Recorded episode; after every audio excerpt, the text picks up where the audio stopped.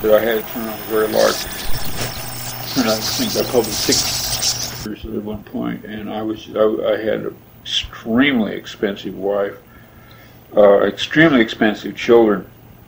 I mean, she bought a Jaguar. You know, we had a five-bedroom, three-bathroom house on ten acres of land, and she would see a new car that she liked the looks of and just pull off and buy it. And under California law, I was legally bound by her debts. And uh, I just wrote like mad. And the only way I could write that much, I mean, I did 60 finished pages a day, mm-hmm. was to take amphetamines. And these were prescribed for me. Hey, dickheads! Like a pink laser beam of truth beaming from straight inside an alien gelatinous mold to your brain holes. We are your personal dickheads. Um, no, we are not actually covered by a friend from Frolix 8, but we are covering that book today. Philip K. Dick's 26th published novel. We are here at the 70s. So uh, Anthony promised us some bell bottoms and a paisley shirt. I see neither. Uh, but Anthony- I, I, did not. I did not sign that check. So no, I did not. Didn't. So uh, well, you wrote it, but you didn't sign it. So I did not write it. I never wrote it. Never wrote it. Didn't sign so it. Didn't write definitely it. Definitely don't but, have the. I mean, he did say he definitely doesn't have the paisley shirt. I have a lot of paisley shirts. I have no bell bottoms. Well, um, welcome, dickheads, to the 1970s. Um, we uh, are. Um, it's amazing we are here, but. Uh, this book might feel like it was written in 1964 if you know your Philip K. Dick stuff, but it is 1970, and we'll get to that book. Or the 1800s, whatever, whichever one. You're just talking about the sexual politics, but we'll get there. So, um, anywho, we are your dickheads. I mean, Larry was trying to watch TV, okay? Uh, I am uh, David Agranoff. I am author of Goddamn Killing Machines, Punk Rock Ghost Story. And I also do another podcast called Postcards from a Dying World. Anthony, tell the folks who you are. Oh, yeah. So I'm Anthony Trevino. I'm also a writer and sometimes film critic for a bunch of various publications. Uh, you can find my new book, Hissers 3, co written with Ryan C. Thomas, coming out hopefully next month. Awesome yeah, I'm looking forward to that one. Uh, and even though Anthony is, is not super proud of it, I like his novella no. Space Void. So I'm going right, to push that out there. Right. Well, I'm going to shuffle off into my embarrassment cave now, but thanks, David. uh, well, we have another dickhead um, here for your enjoyment. Tell them who you are. I'm Langhorne J. Tweed. Yes, that's uh, aka Larry Langhorne J. Tweed. All right, so we're going to start off like we always do with the PKD news, of course. If you are a dickhead of um, well to do means, um, meaning that you can drop $900 on something fun or $850, the first bit of. Oh, yeah, I saw this the other day. Yeah. I almost bought it. the first bit of uh, Philip K. Dick news is that um, was it uh, fully. Oh, I'm screwing it up already. Get Folio it out. Society is it um, Folio Society? Is it's the, Folio. Folio. Folio. It's not. It's not the DeFolio Society.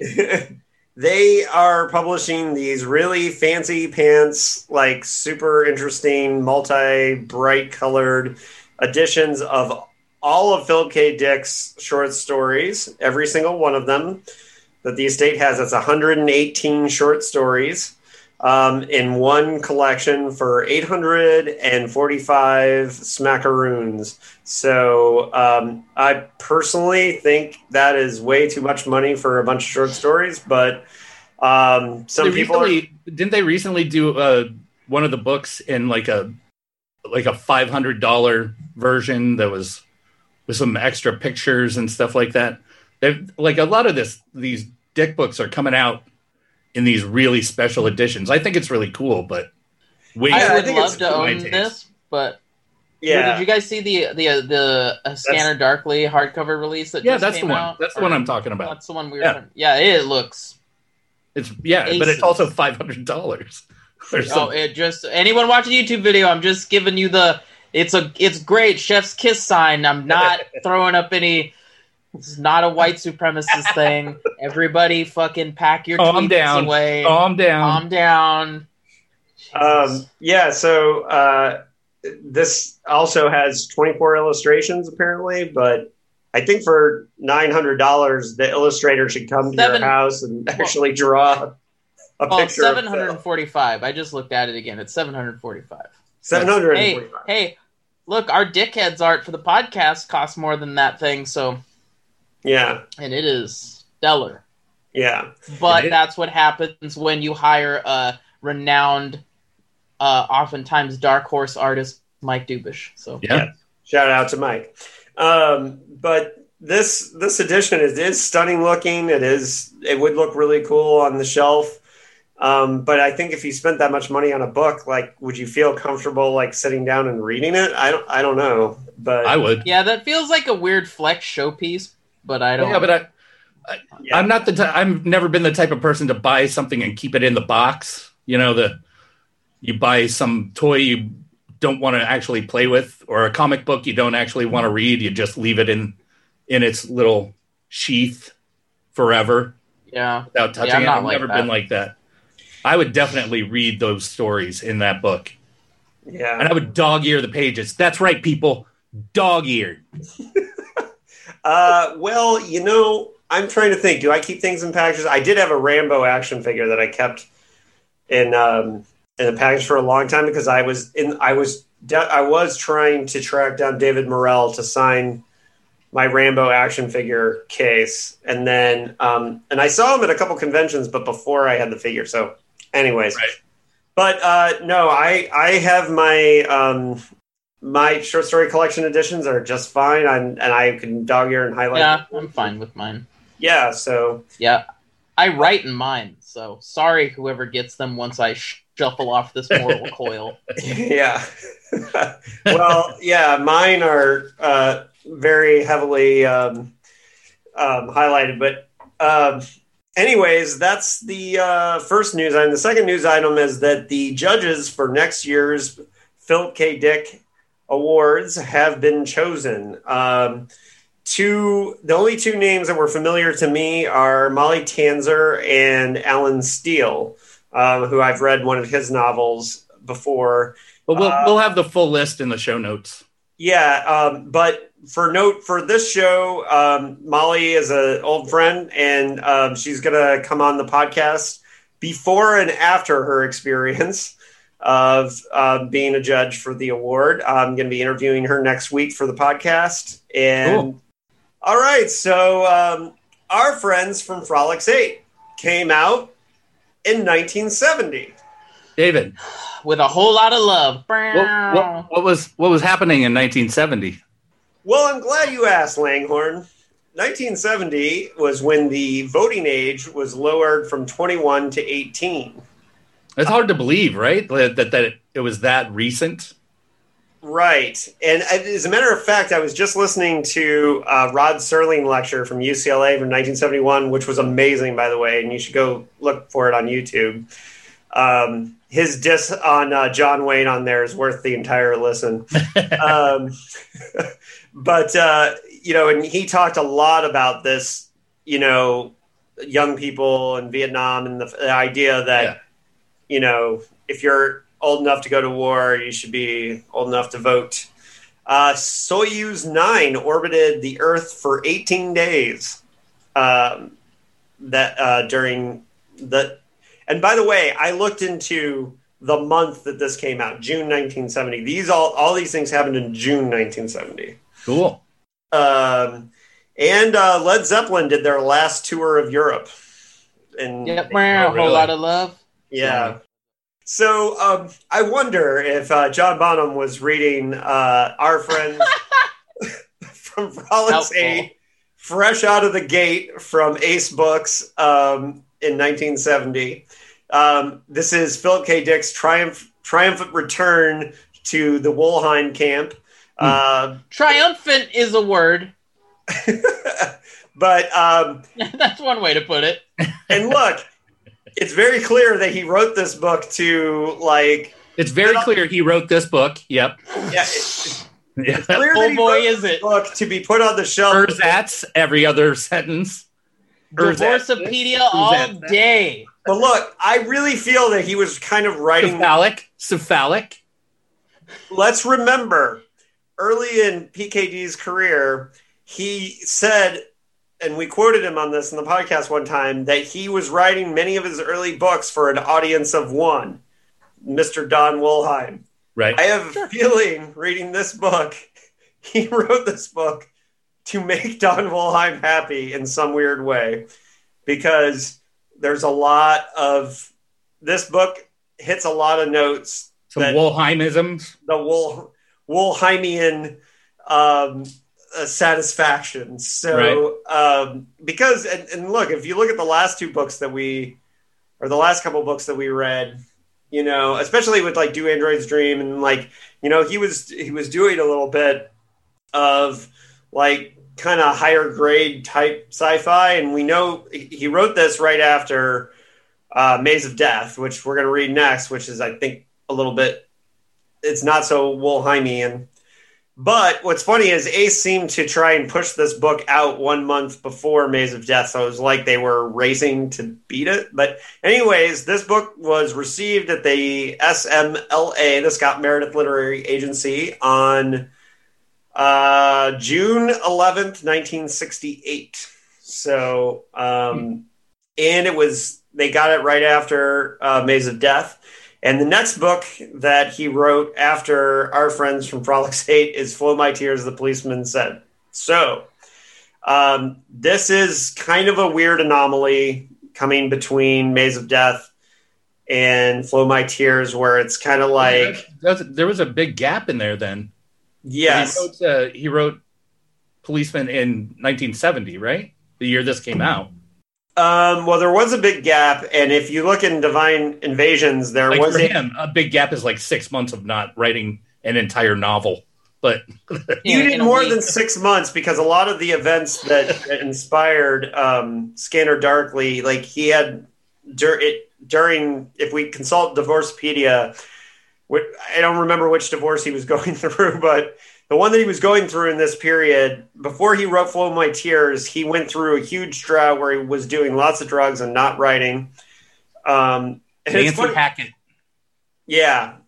Anyways, um, so this was after of Death, before Flow My Tears. So I think this was the last book he wrote before the long stretch of of really sad um, PKD meets lots of druggies coming over meets No, like okay. I I got to get out of here and go to Orange County um, to get away from from all that stuff. Um, and this this whole novel started as they were in the process of kind of trying to finalize the deal for Maze of Death with Doubleday, and um, and remember when we talked to Betsy Wollheim, she talked about how she really her her dad only actually met Phil a couple times in person, Mhm. and I'm pretty sure she talked about this convention, which is Baycon, when Don Wollheim came out to San Francisco in 1968, in August of 1968.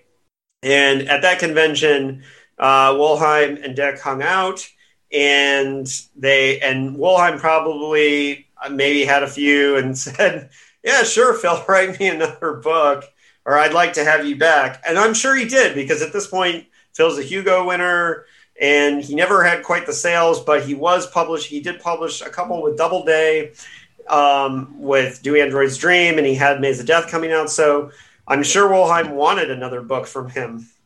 And uh, so at this point, um, you know, when Phil got back, he wrote a letter to SMLA that says, Dear Scott, I just now received a very nice letter from Don Wollheim in which he picks up where he and I left off at the convention. At that time, I told Don I wanted to do another novel for Ace, and in his letter, he asks if I meant that, and I and still mean it. He says, "I would like to see you keep on with us, even though report has it you've made pots of money with Doubleday. I don't know about pots of money, but I think we can come to some reasonable accommodation financially if given a reasonable chance. I have no new novel in the works, however, because I have been working on A Maze with Death." Is it a maze with death or is it a maze of death? Have I been thinking it's called wrong? It's a maze of death. I'm pretty sure. Maze of but Death. it occur, uh, but it occurs to me that if Larry Ashmead doesn't want it, maybe Don might. I'm writing Don, and I'm mentoring a maze with death. Could we try him if Doubleday turns the novel down? By the way, Don wants my material presented directly to him and not through Terry Carr. He says this is for me and would be published under my editorship. Because of Don's interest, I will start as soon as possible on another new novel, but it'll take a while. Would he buy an outline and a sample chapter, or does he want the whole thing? All right, so this this is part of one of the reasons why I had this theory that he was writing it specifically for Don. Don wanted didn't want it going through Terry Carr, who we remember did Crack in Space and did a couple of the Ace books for I, I think until or Teleported Man too. Um, so so this when I say that this was written for Don, I think that's the proof. You know. Uh, it, and also just because it, it feels like a book from from that era. So, um, and here's where we get into some funny like um, the dog ate my homework kind of things because apparently Phil was late turning in our friends from Frolix Eight. So we have the letter, the um, the dog ate my homework letter to Don Wollheim. All right, well, here we go. Uh, dear Don, I have been stewing and fretting about completing the final copy of Our Friends. First, when I began typing the final version, I discovered that I had to change some of the material. Then I came down with Hong Kong flu. oh, you can't believe you made me read that with com- with com- with complications. And as the coup de grace, my Olympia typewriter broke down and had to go to the shop for repairs. Typing 80,000 words on this damn loner thing is next to impossible. It's a 1941 Royal. I have to have my own machine, and when I get it back, I'll resume the typing of the final draft, which I'd gotten well into before the troubles began. I am very sorry, and I know the novel is overdue, but the revisions have been made. PKD, June 6th, 1969. Hong. Kong flu, huh? Yeah, he got yeah. Uh. Yeah, the Hong Kong flu and uh, the typewriter broke, uh, so I can't finish it because there's no way I'm typing this up on a 1981 or 1941 Royal. That's actually kind of like a, uh, an art, like a an artist thing that I almost understand is being like, mm, I really can't sit down and do this at this new one. It's like totally unreasonable and stupid, but I get it. Um, but yeah, so if his typewriter wasn't working, I could see why that would delay him. But this letter is hilarious because it is really just like, you know, you know, I like the coup de grace is that my typewriter broke. I mean, the getting the flu real bad wasn't what did it, I guess. And uh, Anthony, did you want to read the situation? Yeah, so the sitch is within the last century, two new types of human beings have arisen as sport mutations desired and preserved until by 2085 they fill the top levels of business organizations. And in the planet wide federal government, all persons who pass the civil service test must be either a new man or an unusual. And so, if I'm getting this straight, the new men are highly intellectual beings that have big giant domes from like that from that short story Dick really likes, right? Yeah. And then the and then the unusuals are telepaths. Yeah, Okay. the double domes, which is, you know, all right. So um, he turned in the outline uh, and 40 pages of manuscript first. And I think before he finished it, um, and Don like kind of signed off on the outline, then then he went and finished it, and then he got the flu, and his typewriter broke. So um, you know, and I, I imagine definitely at that time, um, a, writer and their typewriter were a a very symbiotic relationship, and and and and I get that. All right, so that's it for the writing and publication history. It came well. One last thing is that it did come out. Maze of Death came out in July 1970, and uh, Frolix came out in June 1970. So that's back to back books for PKD is pretty cool. Um, and of course, uh, Maze of Death was a bigger deal being with Doubleday and I think a hardcover. Uh, but Frolix 8 did get a science fiction book club edition in 1971, and Hmm. so it did see hardcover. So um, it was popular enough to get that. And uh, okay, so I think, Oh Um, yeah. well, I'm kind of nervous Um, for this. I don't I'm know if looking he's going forward to it. Okay, the first time with the real mic. Story breakdown. Boo-doo-doo. Story Flute. breakdown. Loop breakdown. All right, Langhorne, break it down for us while I go to the bathroom and grip my water bottle. Of course. Uh, I'll be here. Uh, here's the book in all its glory. Oh, you got the good cover. Our friends from Frolix Frolix Eight. All right, so we we start with Nick Appleton and his son Bobby going to take a test. Uh, Bobby's got to take a test to see if he's smart enough to join the government, and uh, so our main guy here, Nick, is really nervous. So you know, as you do, you pop over to the drug bar. You just grab some amphetamines and some other shit and toss it down with your with your drug bartender, whatever. Like some dude just mixing your drugs for you, which is awesome. And I wish that was a real thing. And then so Bobby's going to take his test. Bobby is like, "Oh, I'm gonna fail," and Nick's like, "You can't fail. Our lives depend on it. Our sad, pathetic little lives depend on you passing this test." And then we cut to some some of the egghead new men that are in charge of the test, and they're like, "He's not to pass the test because we won't let him." and then so we find out that the new men are these. Uh, they have this extra lobe in their brain or extra part of their brain that regular people don't have. Makes them super smart and have a totally different form of logic they can use, and makes them better. At least that's the idea: is that the new men are just better than regular people, which are now called old men. And uh, the the other people are the u- unusuals, which are your your basic PKD psychics, you know, your your mind readers, your telekinesis people, the blah blah blah, all that all that crap, precogs, all that. Uh, so our our guy goes home. His wife is uh, talking to some dude who turns out to be a guy that they're they're testing to see if if uh, they're gonna if they're traitors to the government, which the traitors to the government who are regular people called old men are in a group that are called the undermen.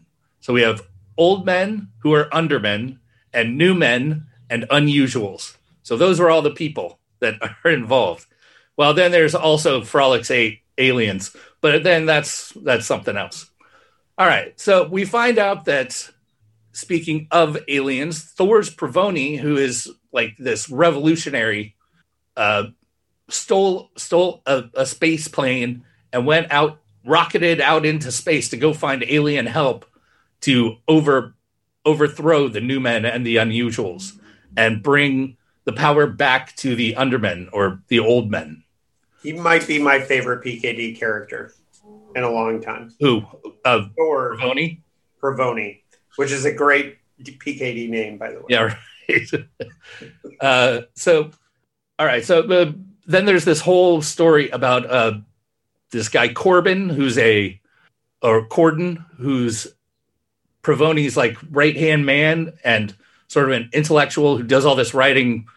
And they they the undermen make pamphlets of his writings and pass them out in sort of like underground circles to you know keep the revolution going while Provoni's out finding us alien help for all us regular people. So that's the idea. And then we meet the the bad guys, the super villains. So we have Barnes, who's in charge of the cops, and he's a new man, Dick. Uh, and then we have our main bad guy, Willis Graham, who, in my opinion, is like uh, uh, what is his name, Lord Harkonnen, mixed with uh, mixed with uh, what's his face from Big Trouble in Little China, the um, Lo Pan. He's like Lo Pan, Lopan, and, and uh, Lord Harkonnen mixed together, and he's he's just a disgusting guy. He he's got a bedroom office. He's so he's kind of in a in a way he's a little bit like uh, Brian Wilson, and uh, I guess uh, also Florence Nightingale, who stayed in bed for ten years. Uh, but so he's got he doesn't even leave his room ever. He just sits in his room. He's catered to. He makes all the decisions. He's an unusual, so he can read people's minds. And Barnes is his main guy, and then he's also got this sexless super cop that's supposed to be watching his wife, but that that sort of drifts away it, it, mostly, except for the lawyer. Never comes back to do a bunch of cool super cop stuff. Missed yeah, she, but yeah, that character sort of just disappears. Uh, so th- then they're talking, and he's he's like, "Oh, I got you know, we need to stop this whole Provoni Cordon or yeah Cordon shit from going on. So I've got this plan, this master plan, where we'll kill my my wife who's divorcing me, and we'll kill Cordon, and boom, everything's fine. Nobody even knows if Provoni's alive. So hey, there goes the insurrection. We're all in charge. We can put more undermen into these uh, concentration camps on the moon and in Utah for some reason. Uh, the moon and Utah. That's the concentration camp areas. Uh, so, so I mean, that- then Utah, one of those sounds worse than the other, and let me tell you, I'd rather go to the moon. right.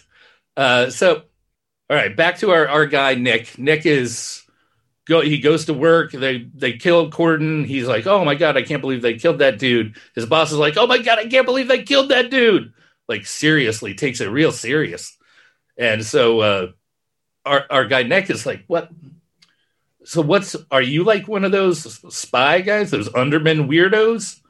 And and his boss, whose name is Zeta, Earl Zeta, is like, you know, kid, I am one of those guys. Let's go have a beer. Because beer I is am one of those dudes.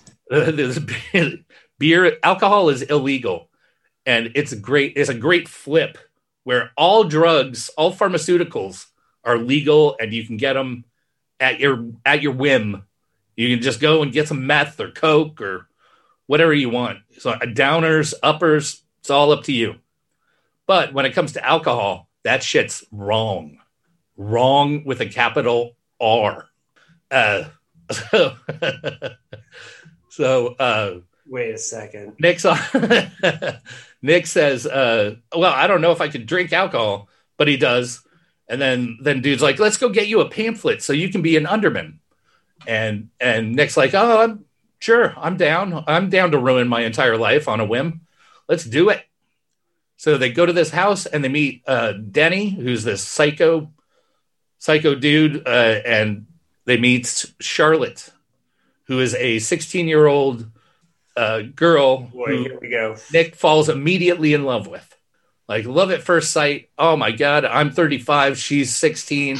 To match made in heaven.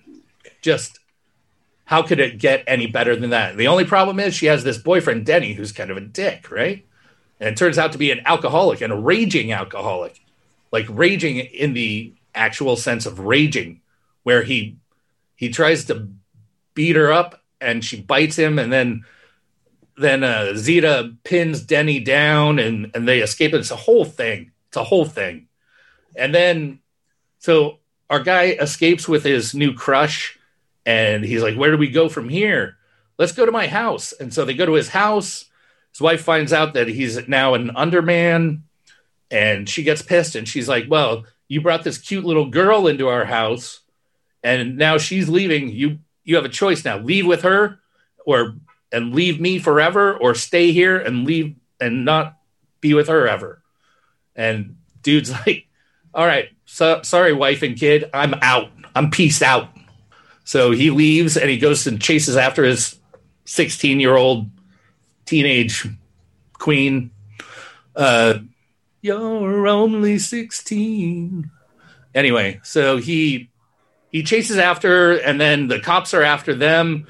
They go to this house, this publishing place, and then it gets broken into by the cops. Cops raid the place, they get arrested. Turns out that our gross uh, Willis Graham headmaster, whatever his name is, council chairman of the Extraordinary Committee for Public Safety, Willis Graham, has the hots for the 16 year old as well, of course, because who doesn't want a breastless 16 year old to bed down and ruin? Uh, I mean, that makes perfect sense. Uh, and he really does want to Did ruin. you really need to? he, I God, did you use that word again? ruin. Ruin. Oh, He even says it. I mean, he has a whole conversation. there's a there. Yeah, he has a whole mono, Oh, inner monologue really- about it. Yeah. foul. It's foul. It's awesomely foul. I have Right. a Kim Stanley Wow. Robinson quote that's about this nice. when we get there. Right. Not All right, so- specifically about that, but about personal life leading in. so they uh so they both get arrested and uh, they both confront uh graham so nick and and charlotte charlie whatever you want to call her they they both confront graham at separate times. Uh nick is let go and uh charlie actually beats up some guards and escapes. She is being held by four strong guards but somehow she she like hulks her way out of it. Even though she's a frail 16 year old girl she finds a way through sheer will. And so then we go back to denny's house. Denny is there and he's like hey everything's cool now. I'm no longer psychotic. Right on. We're all friends. But uh, then some cops show up blah blah blah. They they tussle. Then denny's like let's go to the roof and get my car my badass car that I call some kind of purple land whale or something. And then he, uh, they get, get up to the roof. Denny gets shot in the face by one of the cops. Uh, Charlie and Nick escape, and then they go to hang out at some other dude's house. While, meanwhile, doo-doo, doo-doo, meanwhile, Thors Provoni, who is definitely still alive, and not in great shape. He's sort of, you know, on the edge of uh, on the edge of sanity, on the edge of uh, his his um, ability to survive. He's got very little water left, but he's got this cool alien friend who surrounds his ship and keeps him safe and tucks him in when he goes to sleep. And they they become he has this friendship with a, an alien from Frolix Eight, who is sort of a vanguard. He's the the lead he's not the leader of the the Frolix people but he's the uh what what do you call it? The the like uh, ambassador for the Frolix 8 uh aliens. And if he goes and succeeds in doing what he has to do then the rest of the Frolix 8 million year old aliens who can destroy us at at, at will. Well, they destroyed everything don't have to. They destroyed don't everything have to but destroy them. They Yeah, destroyed they- everything but that's what they did on their planet. Yeah. uh, but they could destroy us if they wanted to without any problem. And that is their plan if, I can destroy you if I want to. I can get if you. Morgo, Morgo, our alien, our Frolix alien, Mor- Morgo does not succeed, they will come and they will destroy everyone. So that's the whole the whole deal. And then so the government's trying to stop Provoni from getting to Earth, and he keeps calling in like, "I'm getting closer," and they're like, "Oh shit, let's send some alien, let's send some missiles and stuff to stop him." I'm still getting closer, and then he's like, "Oh shit, he's still getting closer. Let's do some more random bullshit." I'm getting closer, uh, and he says, "I'm going to land in like six hours, so be ready, or 16 hours, be ready." But he lands early in Times Square. Thank you, Anthony. That's important information. Uh, so he lands early in Times Square, and they step up. laser him.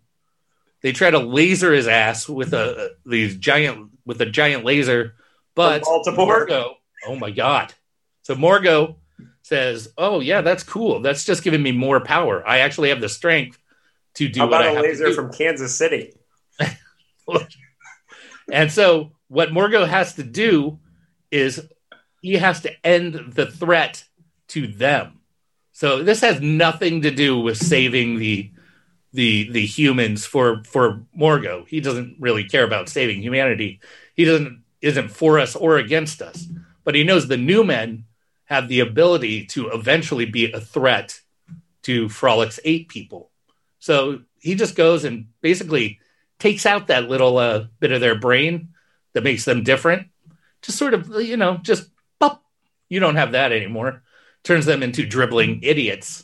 So the new men are now the kiddies because they don't have any. Their their their like brains are mush now. Their big brains are mush. And he also takes away the unusual's ability to do whatever their psychic stuff is. And uh, Pravoni is like, yeah, all right. So this is what's happening. Now I'm going to be in charge. And Graham's like, no, you're not. I'm still in charge. I'm the big man on campus. And then he he decides, oh well, maybe I'm not the big man on campus. Meanwhile, there's a car chase where uh, where Charlie just uh, gets her head split in half when they crash. At, this is after they have horrible sex in Times or in uh, uh, Central. What is it? Uh, Central Park. They're in Central Park. That's where they have sex. They have really bad sex in Central Park, and uh, then they're trying to escape the cops, and Charlie just like cleaved in half her head. And Nick breaks his arm, but he's like, "Hey, I got to go talk to the boss." And this cop's like, "Yeah, I don't care. Everything, you know, my bosses are all mush anyway nowadays. So, so like whatever you want to do, I'm I'm all for it. But I ain't going inside." So he goes and he talks to the boss, uh, talks to Graham, and uh, they have it out a little bit, like they, this little conversation where all the, all the stuff is decided, and then then dude goes to see uh, uh, this other guy who doesn't really matter much, Amos Ild, who is a they're supposed to be the smartest guy on Earth, but he's really just a psycho. But now that his brain has been taken out of him, he's sort of like a, a savant, like sort of a One of his prophetic prophetic Best savant. character in the book. No, he's not better than Thor. Provini. well, we can argue Pavoni. Pravoni. Thor Pravoni. Pravoni. Yeah. All right. So th- then he talks to him, and then he goes and gets his arm fixed, and uh, you know, sort of everything's going great for everybody. There's one thing left, though. There's this lawyer who is uh, Graham's w- wife's divorce lawyer. He's not well liked by Graham, but he thinks he's he's got it made. But he's also one of these new men. So he struts into the office like, "Hey, I got some stuff to talk about. So you better call your boy, and I'll go in when I feel like it." And and then uh, the secretary is like, "Yeah, he's not even here." Oh well, I will wait for him, and you can call him back here because I'm whatever my name is, and I'm super cool divorce divorce lawyer guy. And then he picks up this statuette of, by the way, God is dead and floating in space. Just Yeah, in case just you're wondering. randomly. Uh, that's just thrown in there. Oh, I got so much to say about this. really I have just so throw much it to in say there. about this. Sorry, Kim Stanley Robinson. So And then, uh, so he picks up this uh, statuette of God and he looks at it and he's like, "What is this? Uh, This is a like a statue. Oh, it's a statue." And he loses his mind then. And the the uh, secretary takes care of him, like sits him down, asks him if he wants some coke, not a coke, but some coke. Like that's so- it's a it's an odd odd sort of thing to ask someone. So you're now brainless. Do you want some coke? The answer right. is always yes, but go on. Yeah. But Right. Uh, so then, uh, so yeah, that's the book. That's it. That's pretty much it.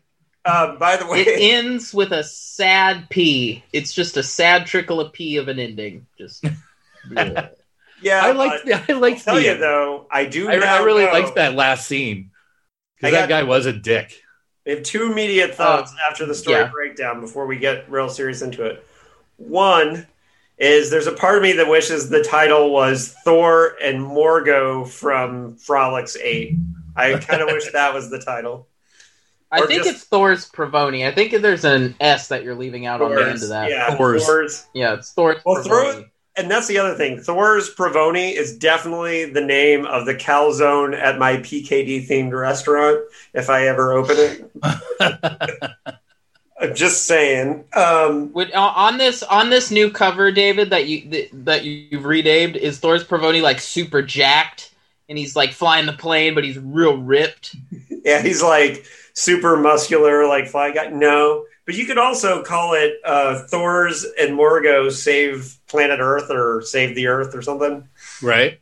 Yeah, I think I almost think that would be a better title, just because I think their names are hilarious. But this this book has some serious. A has PKD names and the PKD job of the, the tire regroover.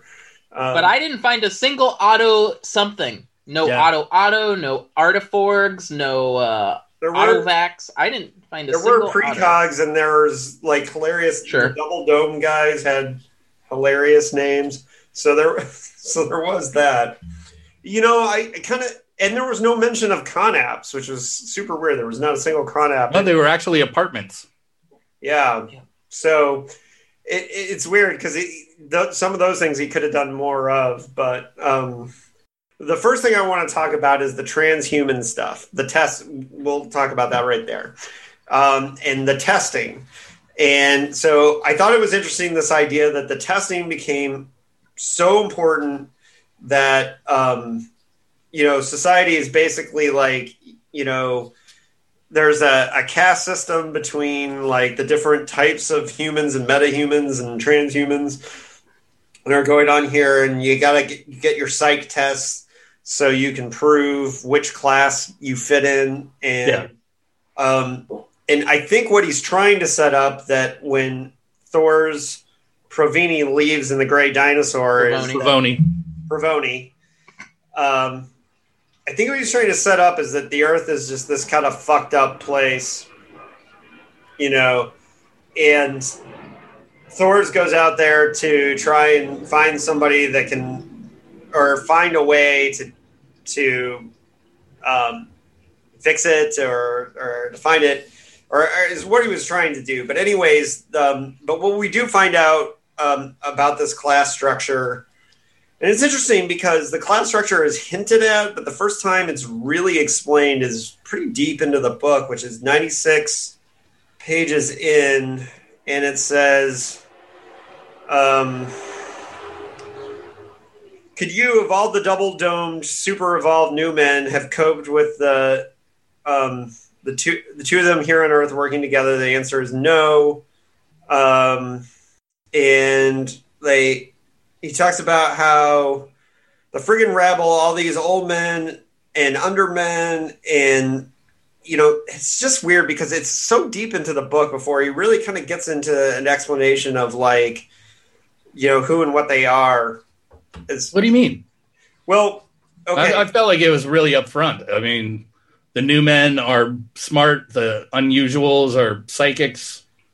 Regular people are regular. The dum dums. Uh, The new men are trying to gain control of the government over the unusuals, but the unusuals actually have the highest office, so they're still Wait, in wait, wait, wait, wait, yeah, power yeah, yeah. struggle there. okay, yeah, And yeah, all yeah. that, all that is early in the book. All right, right, okay, I did find it on page eighteen. Okay, It's way different than page 96. yeah, sorry. God damn. Oops. Really came about at page 218.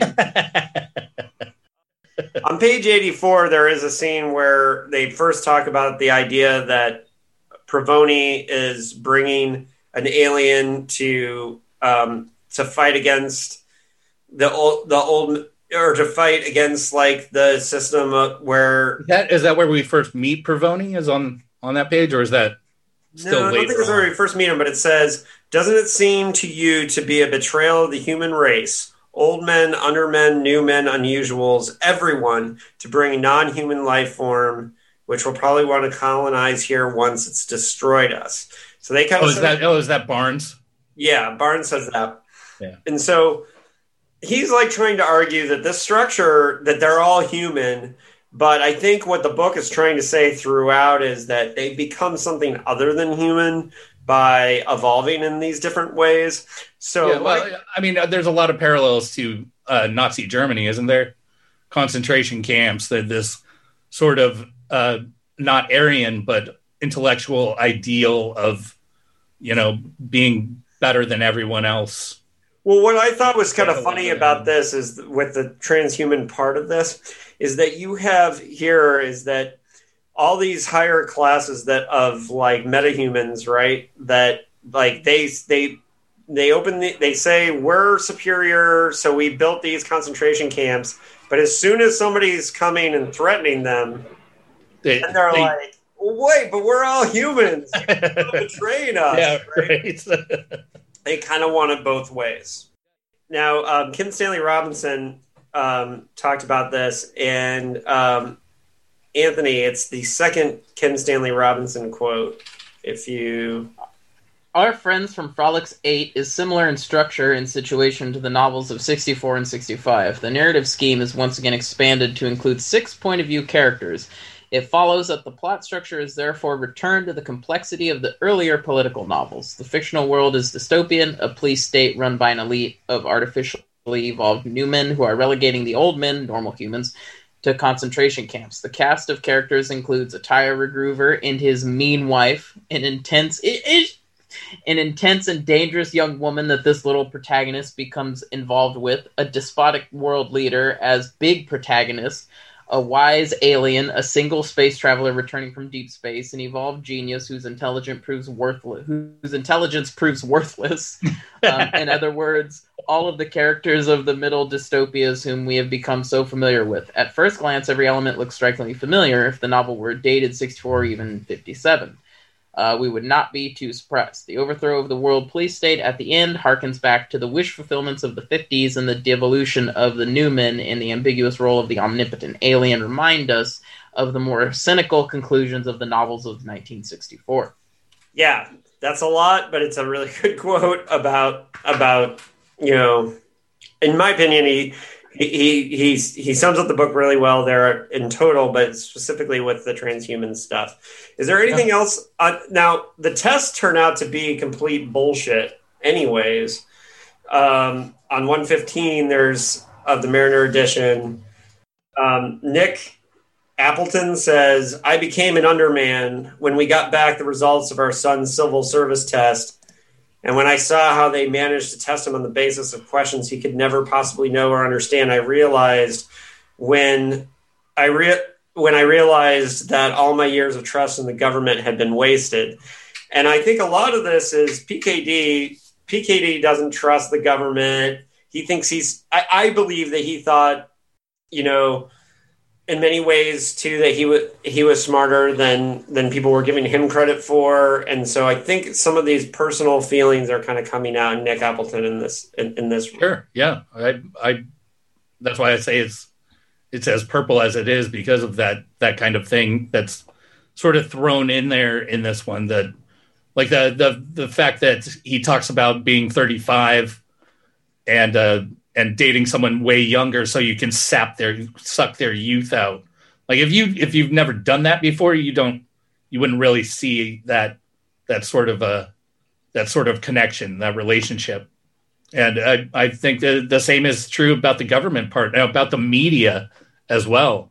Like when he, he talks about how the newsmen are just like puppets of the government and all that stuff he's he's really voicing his own opinions a lot in this one here's the thing um, with the test and everything that's going on i just really do believe that this that he's really talking about like the fact that um, you know for example like science fiction was always he was always talking about how he, science fiction was looked down upon and you know his desire to reach mainstream success which he never got and so i think a lot of this stuff with the undermen and like the class society stuff has to do with his feelings of inadequacy for not being able to move forward with these kind of mainstream literature books that he had and i may be reading way too much into it I I, know. I mean i personally didn't didn't catch any of that but but i i mean I can, Yeah. yeah. I can I can see how it could be interpreted that way. I, I just I, I see it as much more allegorical to to you know Germany and all that. So Yeah, and and so with the personal life stuff, um, there's uh, the first quote from Kim Stanley Robinson kind of deals with this. Uh, Anthony, can you read that?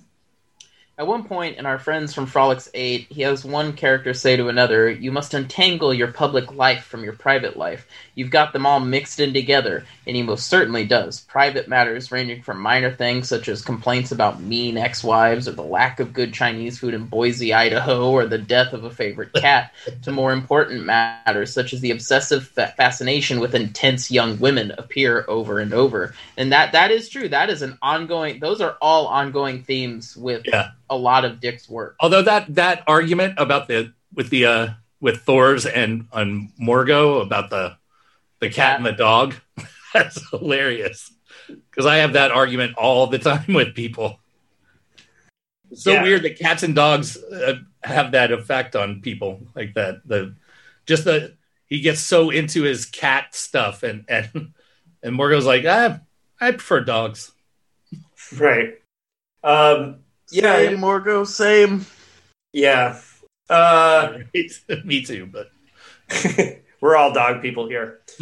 Um, so yeah, it's just interesting that you know, and, and I don't want to belabor this point because we've talked a lot already about how his how his private life is bleeding into this book more. I mean, they all do, like Yeah. really. And I to a certain extent, uh, that's Yeah. true. some authors like are really good at hiding their lives, and I, I think when, especially the times he's going through a divorce, it, it really bleeds much more into his into his writing. But don't you think 26 novels in now that we can tell when it's happy Phil and when it's divorce I Phil? think we can, yeah. yeah, you can tell just by reading it. You don't have to. We don't have to look at Divorcepedia anymore. We really don't. No. no. You know. Uh, I mean, like, Well, you know, I mean, you know, once he has that that scene with the the defense lawyer or the uh, the the divorce. divorce lawyer. lawyer Yeah, right at the beginning, and then he's like, "I have to kill my wife." it's like, well, and then the other wife, who is absolutely not a bitch in any way, as far as I'm concerned, like she's just sort of No, there. She's fine. She's fine. She's But- done nothing. What's her name? Cleo? K L E O? Yeah. Yeah, she's done nothing to warrant any of his bullshit, any of Nick Appleton's No. bullshit. She doesn't do anything. She No, li- and she- literally. even like accepts him after he's, it- he's was pulled it- all this bullshit. She's like, "You can come back." You know, Yeah. I'll keep Wasn't it one of- for you. And what does he do? He fucking smacks her in the face, and she's like, for interrupting the TV broadcast. Yeah, dude, I can't I can't sympathize with Nick Appleton at all, No, dude. I he had to put sucks. I had to put the book down at that point because I just didn't want to read about Nick anymore. Once he Uh, smacked because his wife, I he's was a like, worthless character. yeah, Nick Appleton's a worthless character in this book. I would rather have had more of a focus on uh, Cleo and Bobby, yeah, right. and we could jettison Nick Appleton's useless, one-dimensional. I'm trying to have sex with this 16-year-old character, and just Yeah. right out, ride out the airlock. I don't care. yeah. Do, uh, So yeah, did you uh, listen to our last episode? Did you catch the quote at the beginning from PKD? Mm-mm. it's a he talks about how he he writes his main characters his protagonists as sort of he calls it anti-heroes who have uh fundamental flaws in their in their character and not Okay. not caused by external forces but they are just just fundamentally flawed I think I, I could be wrong about this too, and but with the Cleo character, and I tried to look up Cleo, but he had an ex, or there was a I think there was a woman that he had a relationship with who kind of it didn't go very far. Whose name was Cleo, I think. Um, oh really Yes, I think that there. I think that name was chosen to be like, a, intentionally yeah, intentionally, and and I think as far as her being a positive character is one thing. So sorry to go back one topic. that's fine But as far But, as yeah, the, uh, you know, she was definitely, I would say, underused, underdeveloped. And and and treated absolutely poorly. so, the police state stuff is really interesting, and it was, Is it? Talk about it. I'm gonna go pee. But yeah, so the official documentation and everything that people have to, to carry around, they have to take the psych test. That's all major things. Also, I think um, the government and on page 17 it says the government is planning a program of sterilization of old men males. Um, that's kind of interesting thing. Um, i love on page 30 that um, when says that when the great ear goes into operation it will be capable of telepathically monitoring thought waves of tens of thousands of persons with ability not found among unusuals. And unscramble these enormous flood tides of so like the great ear which is like big brother on steroids but um and this is again something we'll talk about in dick like suggestions is happening in china right now. Like um the the the the, the things that what do you mean that's happening in China? well that's in my dick like suggestion. I just read a book about the surve- surveillance state in china and um and a Well, lot, not- okay, so it's not psychic. Okay. no it's not psychic but I was, no, I was no. way behind on technology if China had a psychic uh, device. No, but um, the level to which they manipulate social media is as effective as the great ear or, Oh yeah, that he's They've talking about here. yeah. That- that's have, my- that's my point. and all that shit. Yeah, I mean, and and the weird way is is that the way that the modern world neighbor.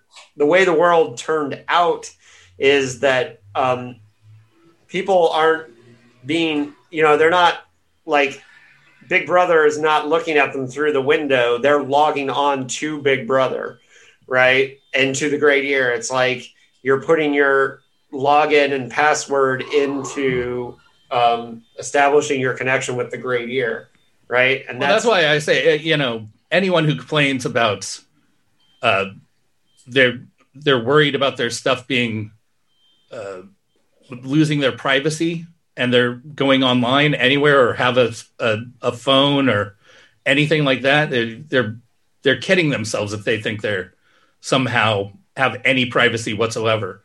Privacy is dead. yeah, Know that privacy is dead and deal with it. Yeah. So um, we kind of already talked about the police state, the PSS, but one of the police state things that I thought was particularly funny happens on page um, 112, where where uh, Nick Appleton asks for an attorney, and they say. You can't have one because of the enabling legislation passed last year forbidding legal representation of anyone already arrested. That's the like a catch twenty two right there. Yeah, that's um, uh, that's ten years in relocation camp. Uh, being in the presence of other coordinates, five years found in a building where illegal writ- material is being written. So, um, so you you have to have everyone has to have a lawyer ahead of time if they want legal representation. Which Well, in a society that has precognition, I mean, you would Yeah. think that would be possible. yeah, and then All you have to do is be, you know, in amongst the the elite in order to uh, be safe from that. Um, and then the last thing, um, Cleo at one point talks about the Thirty Years' War being the most important event in history. And She says knows that because she studied it. She majored in an era of Western culture, and she knew what she was talking about. Right. um, so the next thing I want to talk about um, is Thor and and Thor's? uh, Thor's Thor's and Morgo, the buddy cop part of the story. like, um, I don't know, but it seems like Thor's and Morgo should have a love theme um, when, whenever the, the movie comes out. Because man, they they are they are best buds. Um, so- yeah, he wraps him up when he sleeps. I, I, I really like that being the first scene. Him waking yeah, up. that's a really you good know, scene. of their of, of that part of the book. But Thor's waking up and and Morgo like wrap having him wrapped up just in case because he doesn't understand sleep. right. That's a Um, great alien alien thing to uh to have in there. that's when he brings up uh, Jung, and uh, the he explains the collective unconscious right? All that. Oh, oh, educate me. I'm just a dumb man who doesn't know anything about Jungian theory. He says that's the greatest of human thinkers Carl Jung discovered. I didn't learn anything. I didn't learn anything from this. I, I I have done I've done my my share of uh, reading of Jung, and uh, it's not relevant anymore. It's, it's not relevant in psychology, psychiatry. It's it's not relevant. The only the only thing that keeps Jung in the conversation is that writers use the archetypes uh, in in certain ways in their novels and stuff like that, and in movies, and uh, and people take that stupid Briggs test that says if they're, uh, you know, NG or whatever it is, some bullshit.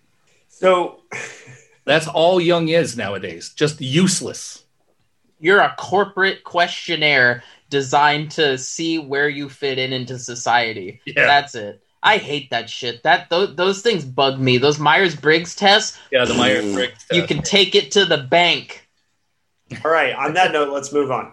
So uh, Thor's Prov- Provini, Prov- Provoni. Provoni, um, Thors Provoni, with his ship, the Gray Dinosaur, which was a f- hilarious name for for a spaceship. Right. like the Valiant or something like that. You know, the Defiant. What was the one from? uh What was that other one? It was a whale. oh, It um, was a, the Unteleported Man? I think you're thinking of. yeah. Um, uh, but I like here he says um, he thinks of himself. He says, "I, the traitor, the caller upon the unhuman for support, opening the earth to invasion by creatures which otherwise would never have noticed it. Will I go down in history as one of the most evil of men, or savior, or perhaps something less extreme, down the middle, the subject of a quarter-page entry in Britannica." Uh, So, you know, he, I, I know I said when I did the breakdown that uh, that Morgo was only there to protect his interests. And, and that's just sort of my opinion. I think I don't even know if that's actually what it is, because Morgo himself says it, he wouldn't help unless he was asked for help, because that's how the Frolix Eight people Yeah. are. They only help when they're asked for help. And as far as you know, and he also says we've always known about you for hundreds of, or thousands of years. We've known Yeah. about people and and what you do. You're just you haven't been a threat, so we don't care. yeah, and That's what sort of led me to the conclusion that the main reason he was there was to protect his own interest. Yeah.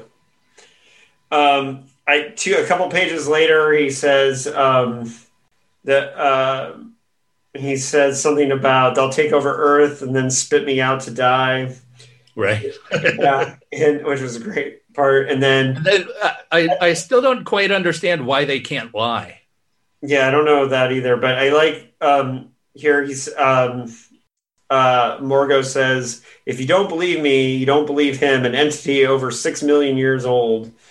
The Phloxian sounded exasperated. yeah. Um, Philoxian, yeah. That's Phloxian.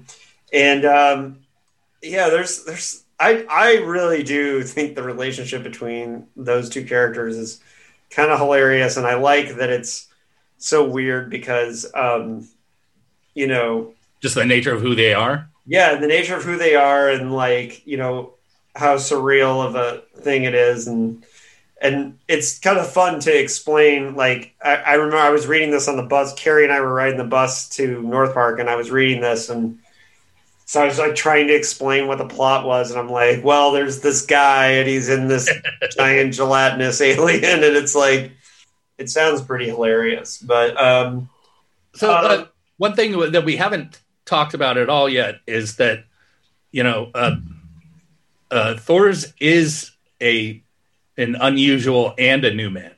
yeah, So even if he's saving all the all the regular people, all the old men, uh, he's still going to rule as a new man and an unusual. Well, sort of, yeah. Oh, it's sort of. He is still a new man and an Well, yeah, yeah, but he's not going to rule over. Like, I, I don't think he's going to become the ruler, right? He's gonna, yeah, he's taking power from uh, what's his face.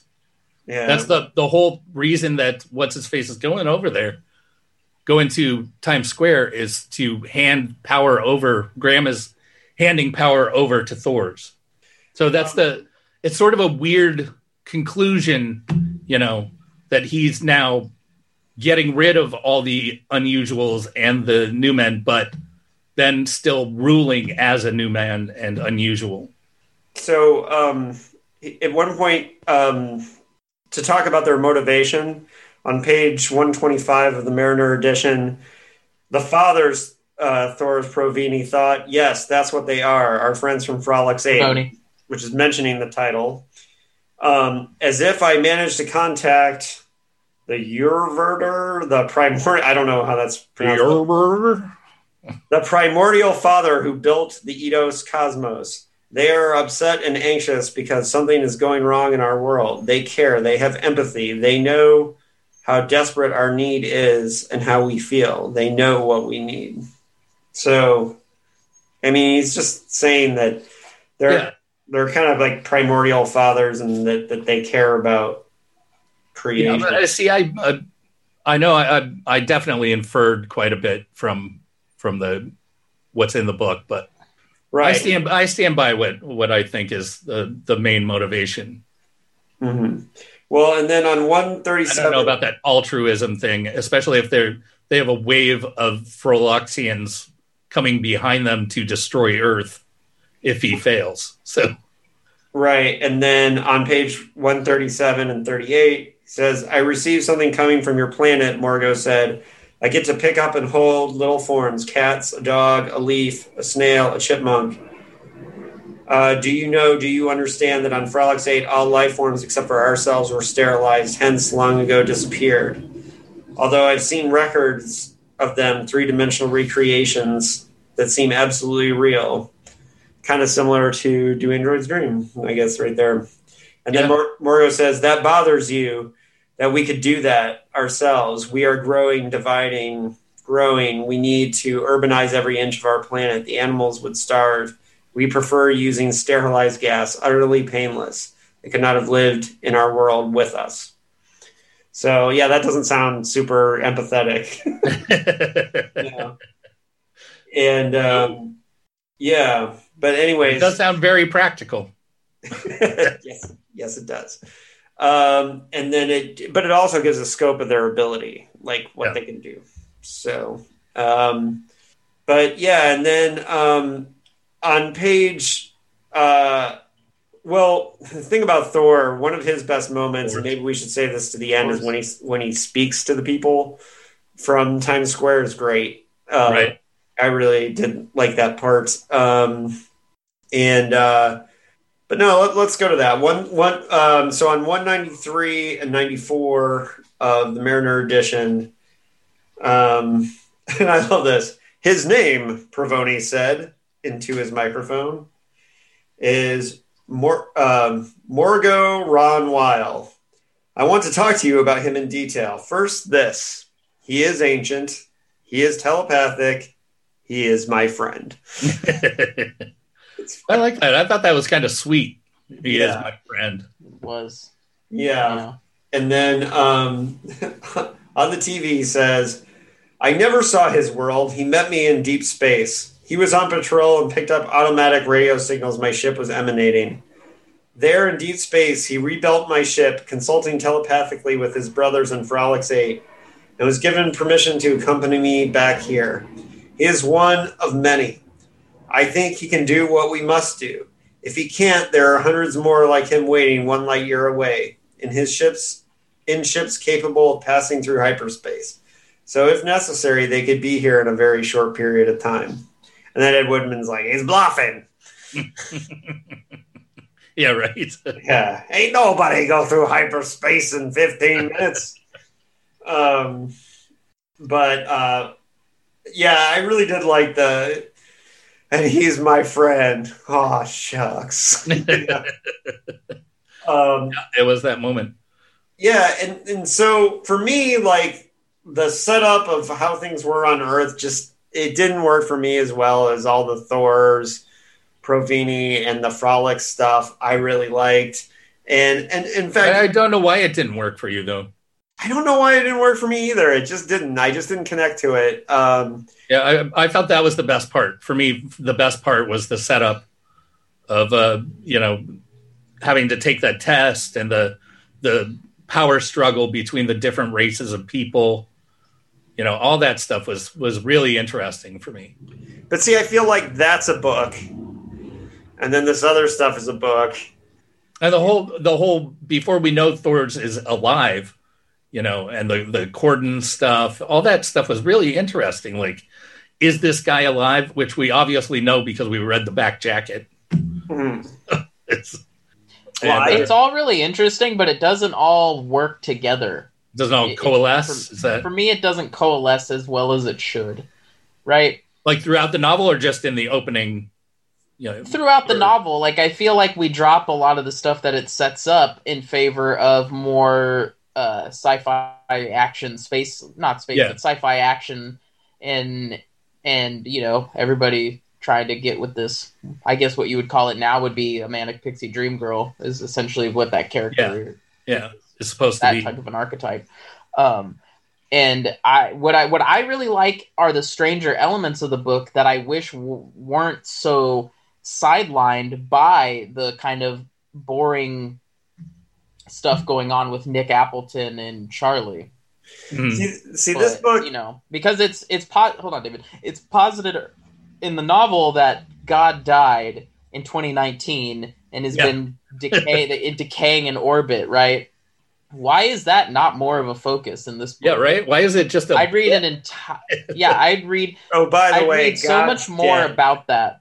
Yeah, that's that's that's great, but it, even that doesn't really work into anything Dick is doing. It's very much a. It's very much a a like scattershot patchwork novel in the way that a lot of the earlier stuff was. Like World Jones made is three different storylines that he's trying to weave together. It's Yeah. very to me, it's very reminiscent of that that type of an approach. David's pointing at me and he's giving. We also have the sexless. on, on that sexless note, super cop. Like Yeah, the sexless super cop. Yeah, yes, David. on the note, read the last Kim Stanley Robinson quote. You know, is Kim Stanley Robinson the fourth member of this podcast or something? Damn. He wrote his masters on Philip K. Dick. Come on. These these baldy thematic passages give the novel a tone dissimilar to that found in the earlier political novels. Almost all of the novels to this point are hopeful in some way. Either the dystopian state can be overthrown or held at bay or resisted in some private way. But here the hopefulness is newly strained and strident and religious in nature. For the first time since the 1950s, a world police state is overthrown, but the revolution is accomplished by an alien with godlike powers. Landing in a spaceship, a deus, a deus ex machina, another metaphor made literal. It looks as though Dick is saying the world can only be saved by the appearance of God, but he doesn't go that far. This God is only another sentience, more powerful than man, but not entirely trustworthy. So, what that raises is is the idea that he's trying to say by God being dead is that here's a godlike being who can save you, but God can't save you because God's dead. So is it Except important? he also he also says that that might not Well- be God, might just be another super powerful alien, just like totally. the, the Frolic But what what or Frolic's I alien. mean, maybe God. I find it I I find it interesting that we're so beaten down by the Newman and the Unusuals, but we're still inviting uh, a, a, an advanced alien Alien race. like species race to save us from essentially these evolved other types of people. It just seems like you're trading in one thing to for another, so Well, you're gonna I totally think- hate I me. think Hold on, Gordon- You- Cordon was leading the human resistance. So there's there's that element. And Provoni is off on some wild fucking goose chase. You know, no one believes that he's actually going to succeed. And and No, but we we, we kill Cordon early on in the novel, which is unfortunate, I think, yeah, but necessary I mean- for the plot. Yeah. But and then and Provoni's like, "Hey guys, guess what I found?" Yeah, yeah. He comes. Meanwhile, his friend's been cut in two or blasted with a laser blaster, Yeah, and then he shows up. Hey guys, wait! I found something. I found a Um, big giant gelatinous alien, and he's got friends. Well, you're right. Uh, trying to get out from under the foot of some advanced being, we invite another advanced being to do it. There's a lot of contradictions in here. Yeah, And I don't, they're- necessarily I don't know they're, if they're wrong. necessarily bad or if, right. Well, or that's that's my point. They might be intentional. Like all that contradiction is in there. I I don't think they're bad, and I don't I can't say whether or not Dick may intentionally did that. But what I can Yeah. say is that I would rather have had a more of a focus on that than we kind of get. Right, right. You know, We that, get all that, that- finding all another. All that Nick emo stuff and Yeah, all all the Nick sad sack way I hate my wife crap. I don't need it. It's Yeah. it's surface level action adventure. I don't know what what to say. Nonsense that I don't want to. But of course, it, it's point. Dick. It's what Dick does, and uh, every novel has that has that character. He Totally, and which I I think becomes very the interested through line. in the fundamentally flawed, incapable of solving their own problems character. But he, they're all the same person to me. Yeah. they never feel like they're experiencing their own unique brand of that. They just Yeah, feel very, like very, very seldom is the character ever getting Yeah. out from under that that sad sackery. sad, sad sackery, the sad sack, the Dick's sad sack protagonist gallery. Yeah. Uh, it- I Yeah. I can only It's all the same dude wearing a crumpled suit, overcame- man. So before before we get into the final judgments, the last like the thing I want to talk about, and maybe you guys have notes on this, is some of the funny parts because I kind of like that last time we just highlighted the parts that made us laugh. right. So I kind of want to do that here too. And that um, the first one that I have is on page 85 um, when Graham says, um, I, um, I was a spy. I know almost everyone there. They were one. They were my one-time friends. They never found out about me because I don't look like I do now. I had an artificial head, um, which is great. Um, and jump in at any point if you guys have. Oh, they have. Well, I live all the alcohol uh, things, like the dangers of alcohol. It's so much like the. Uh, it it, it kind of reads like the uh, the the uh, marijuana stuff in the fifties. You know the that pot kills and and all that reefer danger and all that stuff. like It might be you have if you have he a is- sip of beer, you might end up killing your your best friend or something. Like it's just so ridiculous. Uh, And, so and was- yet, yet you're allowed to do as many pharmaceuticals as you can stuff in your face, so for the especially next- meth. How many times does he bring up meth in that? a lot. a lot, right? Yeah. So on page 103, I was thinking about um, it, imagining if Anthony's uh, boss at the office was a telepath, because uh, it says a telepath had to have thick skin. In essence, he had to learn to relate to a person's conscious. Uh, positive thoughts, not vaguely defined mixture of unconscious processes. At at that region, almost everything could be found in almost everyone. Every clerk typist who passed through his office who had fleeting thoughts of destroying his superior and taking his place, some aimed much higher than that. So I, I thought it was really funny when he was talking about how like we really got to have thick skin to be a telepath because you're gonna, it's it's true though. If you think about it, like if you knew, i- you know your thoughts, and you know how weird your own thoughts can be, no matter what the situation is. Like random Mhm. split second thoughts that you have. Like if someone could read all those thoughts, they'd think you're an insane person. right. But it's your actions, what you do with the thoughts that you have that that actually matter. And as a psychic, you know, as a telepath like that, you would definitely have to have some kind of filter. Otherwise, you would lose it quick. Um, page 108. Shut up and keep walking, the cop said, his large head, his new man expended cranium bobbing venomously. He looked angry and aggressive, looking for an opportunity to use his metal stick on someone. I, I But what about uh, Ild and his cage holding his giant head in place, and uh, and no eyelids, and just espousing all this ridiculous nonsense. Like, I'm using the super logic, and it says that there's a 0% chance that there's an alien. There, there, there you have it. No alien. It's all solved. Yeah, Um, but there is an alien. so much for your logic. And this is a subtle one, but on page 110, almost 1 million police employees are maintained at the peep peep screens. a huge bureaucracy. I love peep peep screens. Right?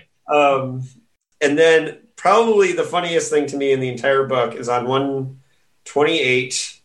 So Thor's is getting angry at Morgo and um, he but then he apologizes and he says, No sweat, the Froloxian answered. Fermini threw his head back and laughed. No sweat from a 90 ton gelatinous mass of protoplasmic slime that has engulfed, his, engulfed the ship and his fluid body on every side of me like a barrel. And it says no sweat. Was absolutely one of my favorite parts of the book. So, So I want to know how insane Ild is. Do you think the Great Ear is even a real project, or he's just making it up? no, I think it's There's real. no real evidence that he's accomplished anything because he's supposed to be so smart. No one can know if he's smart or insane. That's how smart he is. I love that. He he he could be insane, but no one's smart enough to know if he's insane or not. Right. Um, I think the Great Ear exists. I think, Yeah. I think it's a huge part of their plan and how they're going to maintain all that. But all But no right, can know unless they're as smart as Ild. No one is. So all right. So to try and get into the timeline that we wanted to get into with this episode, um, I'm going to uh, move us along to final judgments. Unless is there anything else you guys want to say? now let's do it. Let's do it. All right. So um, I am definitely going to give this book three. Well, I'd say three point five gray dinosaurs out of five. Um, I the the, th- the three that I liked, the parts that I liked, I really liked, and there's a lot that could be fixed if you were to do an adaptation or whatever and I appreciated the things that I didn't like. I still think there's good aspects there, but it just the first act didn't work for me super well is one thing, and then all the personal life stuff. uh, There's at least I, a good portion of why I didn't rate this higher has to do with like like come on, dude, we get it. You're you're pissed right now. You're getting divorced, but um, I just think it was a little heavy-handed in this one, and it I do think it bled into the book in a kind of negative way. Right. Um, and and and I don't give a fuck if you call me PC, um, which is not a very PC attitude to take. not give a fuck, but don't give a fuck. I'm sorry that the stuff with the 16 year old and all the obsession over it was was was cringy and it was awful, and that did not help. Anthony, So I'm gonna give this book uh two two uh hmm, let me think. Two irritating co-hosts that keep fucking talking over me out of five. so um yeah, uh so yeah, just two out of five for me, just because I look, I, I think on paper I really like this idea, but the execution seems really cobbled together um, without a whole lot of thought put into it. There's a I don't know if you guys notice this, but there's a lot of repetitious over explaining throughout the novel where I'm, I'm in certain chapters. I'm like, we already went over this. We already went over this. Like, I know what what Thor's Pervoni was doing. I didn't need the television characters a la Frank Miller and fucking, you know, D- The Dark Knight Returns re explaining the Thor's Pervoni stuff to me over again. I get it. I know what's going on. I know beer, I know alcohol is illegal. We spend this whole time with Nick being afraid of splitting a single beer with two other people Right. about him getting drunk. I know he's afraid of it. I get it. Move on. Okay. There's so much. The book isn't that long, but it's a real, real fat novel. Like, There's a lot of fat that can be cut from this book to make it at least leaner and a little bit more streamlined. So you think that's Yes, because David, of that you have uh, an opinion. thousand trying to reach Oh, that. no, I'm just I, I'm imagining Terry Carr coming down to Don Wollheim's office and saying, "You know what? I think this Frolix Eight needs another draft." And Wilheim being like, "No way." He's gonna go. Typewriter's gonna break down. His his Yeah. his cat's gonna get the Hong Kong flu. He's just like the dog's gonna eat. God, dude, stop saying that. that was a real flu. um, no, Yeah. uh, it's it just doesn't it's uh, doesn't track well. doesn't track well in it doesn't it doesn't track well in 2021. Yeah. um, yeah. So back to okay. So back to what I was saying. I, don't- I was kind of thinking that Bobby was going to be more of a focus throughout the novel. Like he's like, oh, I don't want to do it. I already know I'm going to fail. Blah blah blah. So I thought that that was going to come back around, and Bobby was actually going to emerge as kind of something a little bit different than what his mom and dad are, and, and maybe a different type of being, which I thought would have been a little bit more interesting. But I'd rather get put in the story of this kid who's grown up around all this BS that he has to do to get placed within the cis society he lives in, rather than his sad sack dad being like, "I got to leave your you and your mom because there's this little sixteen year old that I'm trying to really get with." honey pot. to to, uh, to echo to echo and you know what to echo what David was saying like you can call me a woke baby all you want about the, when I bring this stuff up on the podcast just like I got hammered for it when I brought it up in the cosmic puppets you can bring it up all you want. I'm I'm still to talk about it. Um so you can again yeah you can call me a woke baby all you want but it's 2021 and I'm only what I'm I'm 35 di- well I'm 34 still. You guys a little bit older, but for me, I'm reading it with my 35 year old now brain, so I am going to notice this stuff. It's not why not talk about it? Because it's gross. Because there's It's two grown ass there's two grown ass men in this book, both trying to have sex with a 16 year old. One ruin one throws his entire life away. And the other one hires his goon squad to have the other guy murdered because this girl leaves and doesn't want to sleep with his gross Baron Harkonnen ass. Which is you know what? If you're in in creating a villain, that would work. It would work if Nick Appleton's whole thing was, I just can't let this 16 year old go out there knowing that this this old like slob monster is trying to you know get it, but he's not. He's just also trying to get it. yeah, yeah. That's that. that we- Bad. it's like bad. when I saw Battle Angel Alita, and I was like, everybody's just trying to sleep with this underage android. Right. That's um, and yeah, I, I and I think that And same Nick with is just too Labyrinth. focused. as well. Just man, just keep interrupting me. Bowie, oh, fuck you. Bowie trying to sleep with a 16 year old girl. That was also pretty gross. Yeah, All see, and and so it, it really took me out of trying to focus on the really cool stuff that's in the book, like Thor's Pravoni and the alien and their relationship, and and I would have thought that we don't even really need Graham to be a focus villain. We could have why not just jack up the, the mad science and overly pulpy aspects of this book and make Ild the main bad guy. That that would have been great. I wanted more of that character, but alas, maybe in the adaptation they'll make a really cool purple sky cow or whatever the fuck it was, and we'll get some sick chase sequences in that. So yeah, two two out of five from me, Larry. Well, I'm going to give it a two and a half.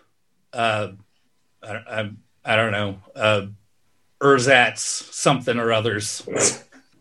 uh, because, uh, well, yeah, 2.5, yeah, works. I mean, a lot of this novel is right down the the middle of the road with the PKD isms and all that stuff. Like it, a lot of it is expected, and we've seen it all all before in different forms. Uh, there is a real a real sexist bent to this one that's not in the other books. I mean, yeah, there's there's been cringy moments in the other books, but this one it seems very consistent throughout that uh, Dick was having a real problem with women at this point. Like every mention of a woman is somehow they're disgusting or they're they're evil or they, there's something wrong with them. You know, they're it's just a it's horrible. It's Yeah. horrible. And uh, It's But- rough in this one, like it's in your face it's constantly. really in your face. Yeah. and as David said, dude, get over it. We know. Just get get over it. Get and over I, it. even when even when I was reading the book, I was like, "Are there any female new men because I, I don't remember ever seeing a female Newman Women. or Women. or or an, even an unusual. I mean, it's all all men all the time, and the women are there just to get in the way of the men doing their thing. It's a it's a it's a thing here. It's a like he was sitting at that goddamn 1941 Royal thinking, oh, I can't write any positive women. I, they're just going to take it all out on you, 1941 I mean, I mean, Appleton straight up hardcore backhands his wife His for wife, changing the yeah. channel. That is a gross overreaction if I have ever seen one. yeah, right. yeah. Yeah. So, yeah, Yeah. there's a lot of ugly stuff there. Um, so, And, and it, Yeah, it this does is sort of kind of outweigh ugly the book. good stuff. yeah. I mean, there is good stuff Yeah. too. There's, There's definitely some good stuff. I really like the whole idea of new men and unusuals and the the different ranks and and forms of humanity and you know I like the alien coming in to save the human race and I even like some of the some of the stuff with the with Nick and avoiding the cops and all that stuff. But We yeah, it's hard, it's hard to overcome all that all that you know misogynistic bullshit that's in there. Right. Yeah, it's it, it's uh it's it's definitely not one that I that you know I would ever revisit. Yeah. Never Or would never recommend to anyone. this or not- recommend. I would not recommend this book to anyone. But wait to being stick around until you want to hear about my TV adaptation. Then maybe. Yeah, I was going to say, but if Electric Sheep Productions said, hey, Anthony, adapt this for film, and who do you have in mind to direct it? What are you doing, Anthony? Oh, I, I was actually thinking I'd make it into a TV show. Um, there's so much going on in this book that you could almost do the first half of the season with just focusing on like the underground resistance and all of Thors Provoni's uh, propaganda that his friend in prison creates and and all this. And then we could actually get to know like Nick and his wife and his um his son. And I would probably make Bobby way more of a focus. I would put Gram in the background as the villain and bring Ild into it is kind of like this insane, supposedly the smartest man in the world who later on, when when the show's over, you realize is not that like his whole idea is fucked. So uh, I, I would like to see it as a TV show. Uh, any filmmakers connected or I mean, I'll always tell you that Alex Garland can do everything. So it's yeah. right. well he doesn't fit the tone for what i would want to do what i would like to do i, I would like to do a film could you say it any more snottily? I know. Do we need to get you I an ascot?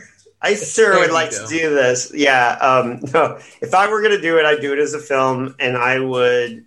Um, the way I would do it is I would kind of cut up the the A and B storylines with different tones. Um, I would do the police state stuff, and the, the the the way Earth is set up is just a little darker. And then just once we got to Thors and Morgo, I would make that ridiculous as it is and kind of blend it together to end up being funny um, at the end. And have the tone kind of drastically change as it moves along because I think it would be funny if you were setting up this idea that that Thors is this big savior out there that's going to come to get us and and his answer is that he's inside a slime mold giant gelatinous alien is hilarious you know? And if you've got all your hopes pinned down on this guy coming back and he's like this is my friend. He's a big giant ball of slime. He's going to save us and, yeah, right.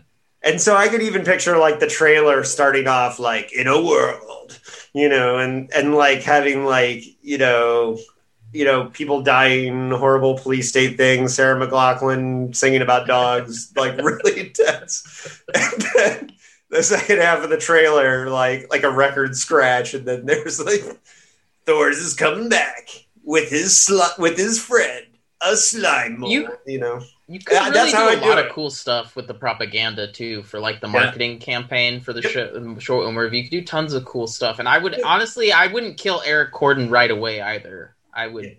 But because the reason why I would want to do it that way is because of the thing that we talk about all the time, which is that PKD movies are paranoid action films, and it's we're well past the time where we need a PKD comedy. We need a PKD, like a funny PKD movie that is straight up as funny as his books. And you could do it with this one, in my opinion. You could do it with us. I would. Uh, Yeah, I, I would make us. this an art film, uh, documentary style. Uh, there would be no Appletons. There would be no Charlie. There would be none of that bullshit in there. It would be all about like the uh, the the main boss guy and Ild. Uh, so Gram and Ild and Provoni and and Cordon, like but documentary style, different different uh, film styles for each person. Like we we do the the onboard cameras for the spaceship, like the prison camera for Cordon, you know that that kind of thing. Like a, a, a real documentary crew for for Ild or something like that. Like here's what the genius does on his free in his free time and stuff. But uh, Don't mind the fact that he's insane looking and Yeah. has no eyelids. And that's the part- the part I like. Melancholia? And I did watch a documentary about uh, Brian Wilson and how he stayed in bed for like three years, and I, I from that sort of gave me this idea of of seeing you know Gram running the entire world from his bedroom. And I thought that was that would be cool to see in a, in a documentary style. Uh, Larry, do you have a dick-like suggestion for this month?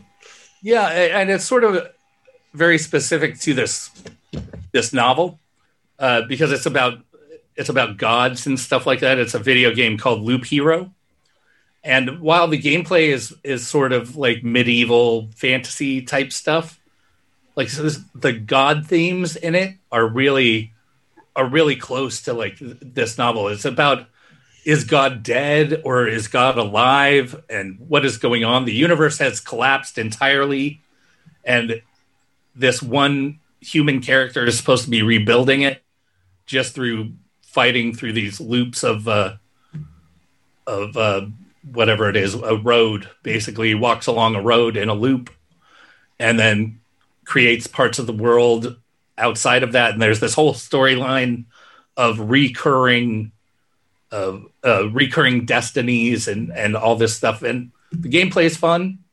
And it's a, like got some card elements some uh, some battle elements. It's it's a good game. And the, i don't want to reveal too much by talking about the god stuff but you you fight different gods different and there's some surprises in there So No. Uh, that's what makes it dick-like is the is Yeah. it, is there yeah very much the Gnostic? the Gnostic part of it. Yeah, this fits that really well. Not the other stuff so much, but the the Gnostic part. Yeah. All right. Well, this month my dick-like suggestion is a nonfiction book. Ooh. which is weird. Um, uh, I don't, I don't know. I, have I done a nonfiction book before? I probably have, but, um, but uh, this book that I read last month was called "We Have Been Harmonized" by Kai Strit- Strittmatter or Strittmatter. He's a German um, journalist who covers China for uh, Das Spiegel, I believe, for the German paper. And um, so this book is about the Chinese surveillance state and the modern form of how um, China maintains social order through surveillance and social manipulation. Um, and I thought of PKD many times while reading this book um, because there's a lot of things, especially I thought about the man who japed and the um, the uh, the way that the conapts have like the community um, standards Right. where you have to follow the community standards. So China started this program, according to this book, where you get credits for social credits for being nice and for doing good things and for like, you know, if somebody tips you on your social media that you did something nice for them, then you get a social credit. And like, um, without these social credits, like basically, if you're an asshole, you don't get a f- free Well, it's a, a lot like that uh, Black Mirror episode with the Yes, the phone and the you know the It's not- quite as intense as that, but Of course not, but Yeah, but it's getting there, and um, this we have been harmonized. Um, I contacted his the agency that he works for and made a request to get him on the show, but I haven't heard nothing back yet. But I'm trying. I don't know if he likes PKD. Uh, he never mentions PKD, which is interesting because a lot of these books, you know, you'll see the it's like it's out of a Philip K. Dick novel yeah, right. and um, that's so when you're searching for news articles for PKD, you find 30 of those a week where somebody says it's like it's out of a Philip K. Dick novel. And surprisingly, he did not do that in this book, even though I was thinking that um, at Hmm. many times. Anthony, do you have a Dick like suggestion this month? Nah, dog, I'm good. Uh, No, I don't. I haven't read anything that's dick like. I've been reading mostly nonfiction and horror, and none of it is dick like. I am very meticulous at this point. Like, what I I want to be very sure that what I'm recommending, I honestly think is dick like, and I'm not just pulling something out of my ass like I do when I talk most of the time. uh, there's a TV show on HBO Max called Made for Love, too, that people might want to check out. Um, but How do you guys find the time to watch and read all this shit? I I've only watched I left a- episodes of it so far, but Well, uh, I don't have a job, so yeah, fair he has enough. plenty of time. Um, all right, so on that note, I think we're done here. Um, keep it paranoid. what, what about coming up next? Coming up next, Anthony. Anthony. Sorry, sorry. I uh, forgot we were doing this. Hold on. I forgot we were doing a show. Yeah. Hold on. I was bring it up. I was looking at uh, tits on on Instagram, so Oh no. I was responding to a message. about All right. on Instagram. All right. 14 strangers came to Delmak-O. 13 of them were transferred by the usual authorities. One got there by praying. But once they arrived on the, that planet whose very atmosphere seemed to induce paranoia and psychosis, the newcomers found that even prayer was useless. For on Delmak-O, God is either absent or intent on destroying his creations. We're reading A Maze of Death, and I'm very excited because this sounds That like a book totally sounds made for me. It does sound Yeah. really good. Um, I, I'm into that. Yeah, and I have a special guest in mind for that one. So um, hopefully we might have somebody else too. So uh, on that note, uh, keep it paranoid. Yeah, be be paranoid. Bye. Bye.